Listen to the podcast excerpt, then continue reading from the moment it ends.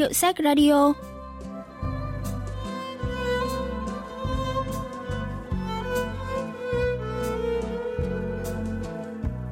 Thanh Tâm xin chào quý vị và các bạn.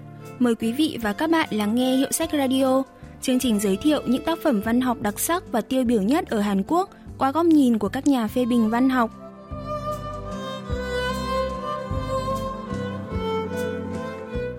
Chuyện ngắn Đôi giày cao su của nhà văn Oh Young Su đăng trên mục Tân Xuân Văn nghệ của báo Seoul năm 1949. Chuyện mở đầu với hình ảnh một ngôi làng nhỏ nhìn ra biển, tựa lưng vào núi vô cùng hiền hòa, yên ả. Ở đó có hai nhân vật chính là cô thiếu nữ Nami và chàng thanh niên bán kẹo mạch nha. Kẹo mạch nha kìa! Ở đằng kia kìa! Kẹo mạch nha, mạch nha đây! Kẹo vừa đẹp vừa ngon, có vị bí trồng ở đảo U Lưng. Con gái mà ăn thì lấy được chồng, con trai mà ăn thì lấy được vợ. Người lớn thường đi làm từ sáng sớm và về nhà khi trời tối mịt. Thế nên sự xuất hiện của anh thanh niên bán mạch nha đã trở thành niềm vui duy nhất của lũ trẻ trong làng. Chỉ có điều, hầu như chẳng có đứa trẻ nào đủ tiền mua. Thỉnh thoảng nhặt được chiếc giày cao su thì chúng sẽ mang đổi lấy kẹo. Nhưng chỉ cần nhìn thấy những thanh mạch nha trộn qua trộn lại trên tấm phản phủ bột mì trắng là đứa nào đứa nấy đều hấp háy con mắt vui sướng, nuốt nước bọt ừng ực. Nhà Choi Su có hai cậu con trai là Yong Yi và Yuni, thuê thêm một cô vú em tên là Nami. Hai cậu bé cũng rất hóng chờ xe bán kẹo mạch nha. Một buổi tối nọ, nhà Choi Su xảy ra chuyện. Choi Su vừa định ăn tối thì Yong Y 6 tuổi, Yun Y 4 tuổi tuy đã ăn trước rồi nhưng vẫn xà vào mâm cơm mà mách với cha. Cha ơi, hôm nay chị Nami đánh Yuni và cấu con. Thật à? Yongi vén ống tay áo lên để cha thấy vết cấu. Yuni thấy vậy cũng tụt quần, chỉ vào mông mà mách thêm. Đây này, đây này. Thật khó tin quá. Làm gì có vú em nào mà dám cả gan đánh và cấu con nhà chủ. Và lại Nam Y từ ngày về nhà này làm việc chưa bao giờ động đến lũ trẻ. Chonsu cũng chưa nhìn, chưa nghe thấy có chuyện đó bao giờ. Nếu đúng là có chuyện như lũ trẻ mách thì chắc phải có nguyên do nào đó. Thế tại sao Nam Y lại đánh với cấu các con? Hả? Không thấy đứa nào nói gì. Cholsu buộc phải gọi Nami đến hỏi. Cô bé im lặng một lát rồi bắt đầu mở lời. Hôm nay trong lúc cháu ra suối sau nhà giặt quần áo, thì Yongi và Yuni mang đôi giày cao su của cháu đi đổi lấy kẹo mạch nha. Đó là đôi giày cao su màu xanh ngọc mà Chalsu mua làm quà cho Nami hồi Tết Trung Thu năm ngoái. Ban đầu Chalsu nghĩ chỉ mua cho Nami một hộp kem dưỡng, nên khi nghe cô bé thổ lộ về đôi giày cao su, anh hơi bất ngờ. Dù biết là hơi to tiền, nhưng anh vẫn cố mua vì muốn giữ lời hứa với Nami. Nhận được quà đúng như ước nguyện, cô bé vui lắm, lúc nào cũng giữ gìn nâng niu đôi giày. Cô chỉ dám đi giày những dịp quan trọng như lễ Tết hay có việc phải đi xa. Về đến nhà luôn cọ giày bằng xà phòng rồi lau thật sạch sẽ. Nhiều khi Cholsu còn ái ngại, khéo đôi giày mòn đi vì bị cọ kỹ quá, chứ không phải vì đi nhiều nữa. Vậy mà đôi giày, bảo vật Nami yêu quý nhất, lại bị Yongi và Yuni đổi lấy kẹo mạch nha. Cholsu nghe rõ sự tình, lại thông cảm với hành động của cô bé. Nào, đổi kẹo lấy giày cũ, quần áo cũ, sắt vụn nào. Ngày hôm sau, Nami đứng trước cổng chờ anh thanh niên bán kẹo mạch nha đi qua. Này, trả tôi đôi giày đi. Giày nào cơ? Đừng giả vờ, là đôi giày màu xanh ngọc, hôm qua bọn trẻ của nhà tôi đổi lấy kẹo đó. Giả bộ là thế nào? Thế đó là giày của cô hả? Nếu biết trước thì tôi đã không. Chàng thanh niên ăn nói vô cùng từ tốn, còn Nami lúc nào cũng giữ giọng điệu chanh chua như muốn gây chuyện.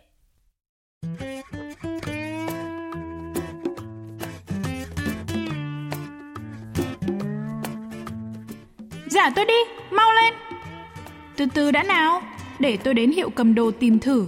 Nếu còn thì sẽ mang trả, không thì tôi sẽ mua bù cho cô một đôi mới. Đừng có lo. Chàng bán kẹo mạch nha nhìn xuống chân Nami như có ý muốn dò cỡ giày. Đúng lúc đó thì một con ong to bay đến, vo ve quanh mặt Nam Y. Nam y nhăn mặt, giơ tay đuổi ong, vừa ngoảnh đầu đi thì đã thấy nó đậu ở ngay vành áo khoác trước ngực. Đứng yên! Anh bán kẹo rón rén tiến một bước, rồi dùng lòng bàn tay chụp lấy con ong. Ôi, con ong quái quỷ này! Thật là một cảnh ngượng ngùng. Nam y vừa bất ngờ, vừa xấu hổ đỏ bừng cả tai. Cô lùi lại một bước thì thấy con ong đã nằm gọn trong lòng bàn tay anh bán kẹo. Tất nhiên là con ong không chịu nằm yên. Nó bay vò ve liên tục rồi đốt một phát vào lòng bàn tay anh. Anh bán kẹo vội thả tay, cuống cuồng vừa thổi vừa giữ con ong đi. Nhìn thấy cảnh đó, Nam Y thích thú, đưa tay che miệng rồi bật cười khanh khách. Anh bán kẹo thì lâm vào tình cảnh giờ khóc giờ cười, nhưng anh chợt thấy chiếc răng khỉnh của Nam Y sao mà dễ thương quá. Nam Y thì vừa chạm mắt anh đã thấy xấu hổ, chỉ biết đưa mắt nhìn vu vơ dưới đất. Vậy là đôi giày cao su màu xanh ngọc đã trở thành cầu nối cho mối nhân duyên giữa cô thiếu nữ Nami và anh bán kẹo. Chàng thanh niên bán kẹo đeo phản đựng mạch nha một bên vai, đứng ngấp nghé trước cửa nhà Choi Su rồi đi sang làng bên cạnh.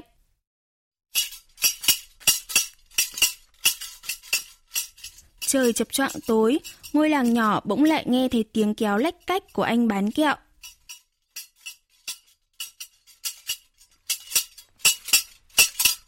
Anh không đặt phản kẹo xuống chào bán, cũng chẳng đợi bọn trẻ túm tụm lại như mọi ngày, mà vội đi xuống xóm dưới, hành xử khác hẳn so với trước kia.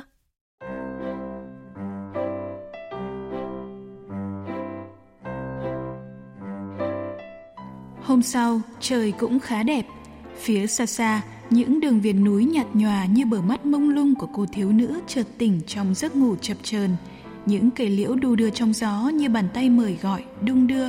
Ruộng kiều mạch đã ngả vàng, dưới những bờ tường hướng nam, hoa bồ công anh đua nhau nở vàng rực rỡ. Anh bán kẹo mạch nha đến sớm hơn so với mọi ngày. Với lũ trẻ trong làng vốn nằm lòng lịch di chuyển của anh, đây là một sự kiện hiếm có.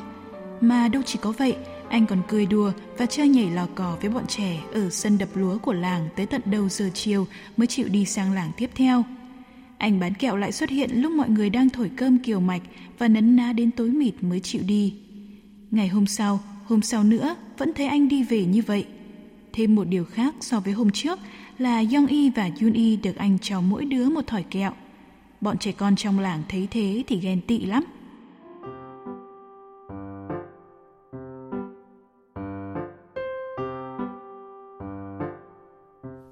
Thời tiết vẫn đẹp như thế, vạt váy hồng của những cô thiếu nữ lom khom hái rau ngải cứu ven triền núi sao mà trông quá đỗi thân thương.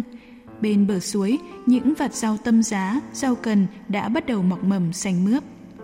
Anh bán kẹo vẫn chăm chỉ đi về, mỗi lần đến lại nấn ná như muốn ở lâu hơn. Có ngày vui, anh cười tủm tỉm suốt ngày và chia kẹo cho lũ trẻ. Có ngày lại lầm lì, chỉ ngồi một chỗ rồi lặng lẽ ra đi. Cũng vì thế mà lũ trẻ trong làng có thêm thói quen mới là dò tâm trạng của anh trước khi dán mắt và phản kẹo mạch nha. Dạo này anh còn chăm chút bôi keo và trải chuốt cho mớ tóc dễ che vốn để mọc tua tủa, rồi còn mặc cả chiếc áo di lê làm bằng tơ nhân tạo màu xanh ngọc nữa. Dạo này chú lấy vợ rồi hả? Nghe lời đùa của các bà, các cô trong làng, anh bán kẹo chỉ biết cười thẹn thùng và quay mặt đi. Rõ ràng anh bán kẹo đang mắc bệnh tương tư rồi. Nhà phê bình văn học Tròn Soyong phân tích. 남이와 엿장수가 서로에게 마음이 있는데 그 사실이 정확하게 Chuyện không miêu tả quá trình cả có tìm hiểu của Nami và anh chàng bán kẹo mạnh nha, nhưng qua các chi tiết miêu tả sự thay đổi của những yếu tố xung quanh như lời nhận xét của người trong làng, sự chờ đợi của lũ trẻ, sự thay đổi của đất trời, thiên nhiên và người đọc cũng hình dung ra được tình cảm giữa hai bạn trẻ đang lớn dần từng ngày, hệt như những chồi non, những chùm hoa đang cụm mình vươn lên trong những ngày đầu xuân ngập tràn sức sống. 남이와 엿장수의 정서를 자연이 대변해주고 있는 셈이죠. Thời gian cứ thế trôi đi. Bỗng một hôm, bố Nami tìm đến nhà Cholsu. Chả là tôi có ước nguyện, trước khi chết, phải gả được chồng cho cái Nami. Hóa ra là ông bố đến vì việc hôn sự của Nami. Ở làng tôi có một cậu thanh niên 20 tuổi, ngoan ngoãn, đang sống cùng mẹ. Cậu ta vừa biết đi thuyền đánh cá, vừa biết làm ruộng, chẳng chê trách được điều gì.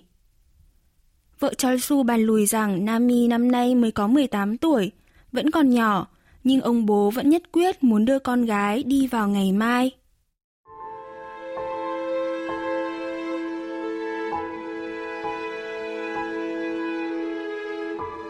Sáng hôm sau, Nami vẫn dậy chuẩn bị bữa sáng, nhưng đôi mắt đỏ hoe. Vợ chồng choi su chưa vội đi làm mà nán lại để gói ghém quần áo đồ dùng, coi như trả công làm việc cho Nami trong thời gian qua. Họ gọi cô bé đến dặn dò, nhưng cô cứ chú ý đi đâu đâu. Cháu còn chưa rửa bát. Để đó cô làm cho, cháu đi chải đầu đi, rồi đi đôi tất hôm trước ấy. Nhưng cháu còn chưa gánh nước. Cứ để đó. Cái Nami đã chuẩn bị xong chưa? Mau đi thôi. Muốn đi thì cứ đi một mình đi. Cháu cứ đi đi, không thích thì lại về đây. Rồi còn phải bắt xe nữa, nên phải chuẩn bị cho nhanh là đúng rồi. Nghe Choi Su dục, Nami mới chịu rửa mặt, dọn dẹp đồ đạc. Cô bé mặc váy hồng, áo khoác màu trắng, đi tất trắng. Nhìn Nami xinh xắn khác hẳn mọi ngày. Cô bé giang tay ôm lấy Yongi và Yuni. Chị đi đâu thế? Chị về nhà chị. Điêu, đây là nhà chị chứ đâu nữa. Dường như bọn trẻ cũng đoán được Nami sẽ không quay lại, nên bắt đầu khóc lóc và hờn dỗi.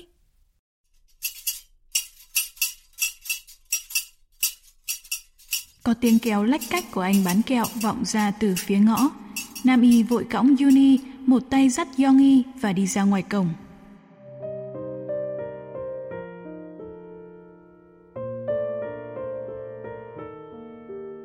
Anh bán kẹo cứ ngẩn người ra nhìn Nam Y, còn ánh mắt cô lại thoáng như có một làn mây tối bay qua. Nam Y vẫn cúi người cõng Yun Y rồi vén vạt váy, rút ra trong chiếc túi đựng tiền màu đỏ hai đồng mười hào và chìa về phía anh. Anh chàng hết nhìn Nam Y, nhìn tiền rồi mãi sau mới định thần. Anh gói bốn thỏi kẹo vào giấy báo và lặng lẽ đẩy tiền lại về phía Nam Y. Nam Y cũng không nói gì, nhận kẹo và tiền bằng một tay, đẩy Yong Y đi trước rồi bước lại vào trong nhà. Anh bán kẹo ngẩn người liếc nhìn cổng nhà Chonsu một lúc, nuốt nước bọt đánh ực, rồi lại xách phản kẹo bước tiếp. Đi ngắm hoa thì chắc phải đi qua thung lũng đây. Mình đi trước, đợi ở đèo khóc là được. Đây là phân cảnh miêu tả tâm trạng đầy tiếc nuối, bịn dị của cô thiếu nữ Nami. Nhà phê bình văn học Chon Soyoung giải thích thêm về thông điệp của chuyện thông qua mối tình vừa ngây thơ vừa đầy lưu luyến của đôi bạn trẻ. 작중에서 남이나 엿장수는 남이의 아버지로 대변되는 Cả chàng trai bàng kẹo và cô thiếu nữ Nami đều không thể chống lại sự sắp đặt của số phận, những định kiến và hoàn cảnh đã được định sẵn như điều hiển nhiên cho cuộc đời của họ. Cả hai đều chỉ biết im lặng, tổn nhận những nỗi niềm bất hạnh tích nuối và gôi ghém vào sâu thẳm cõi lòng. Cũng còn phải xét tới bối cảnh sáng tác truyện năm 1949, giai đoạn mâu thuẫn Nam Bắc đang song cao, ban đầu Hàn Quốc chìm trong bầu không khí đời bạo lực, tăng tốc, chia ly. Bối cảnh bạo lực này đối lập hoàn toàn với bầu không khí mùa xuân xanh tươi và mối tình trong sáng thành thiện của đôi nam nữ. Qua mối tình này, tác giả muốn ca ngợi tóm chân tình và bản chất tốt đẹp, lương thiện của con người là liều thuốc tinh thần cứu rỗi nhân loại trong bối cảnh tăm tối và đau thương nhất. 식물성을 지닌 인간의 삶을 작품에 그려내었던 것입니다. Nami đưa bọc kẹo cho Yongi và Yuni, rồi cũng bể một miếng cho vào miệng. Cô lấy khăn tay lau nước mắt, nước mũi cho hai đứa trẻ xong xuôi, rồi mới xách bọc đồ đứng dậy.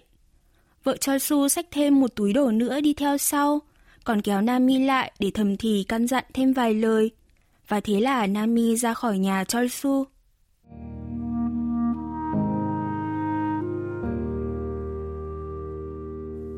Nam Y lên đường, vợ chồng Charsu cứ đứng dõi theo bóng cô bé thấp thoáng theo con đường đèo uốn lượn. Có điều khác lạ là cô bé đi một đôi giày cao su màu xanh ngọc mới tinh, hai người chưa nhìn thấy bao giờ. Vợ chồng Charsu chỉ biết nhìn nhau rồi im lặng. Bóng Nam Y khuất dần trên con đường đèo giữa những vạt kiều mạch trải dài bao la. Chắc hẳn Nam Y cũng không biết là anh bán kẹo đang đứng chờ trên đèo khóc. Anh cứ ngẩn ngơ dõi theo bóng cô và người cha. Hóa ra không phải cô đi ngắm hoa xuân. Nhà phê bình văn học Tròn Soyoung bàn về chi tiết cuối truyện.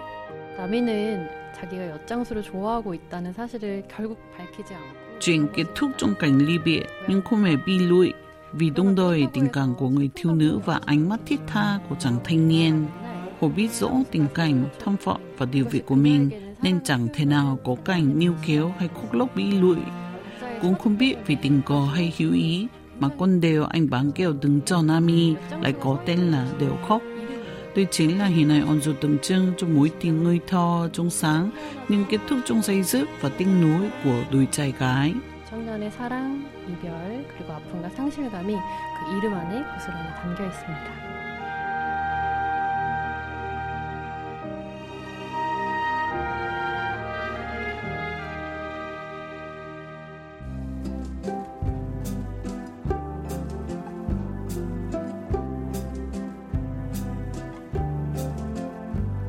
Các bạn vừa tìm hiểu chuyện ngắn Đôi giày cao su của nhà văn Oh Young Soo. Chuyên mục Hiệu sách Radio xin cảm ơn sự quan tâm theo dõi của các bạn và xin hẹn gặp lại vào thứ ba tuần sau.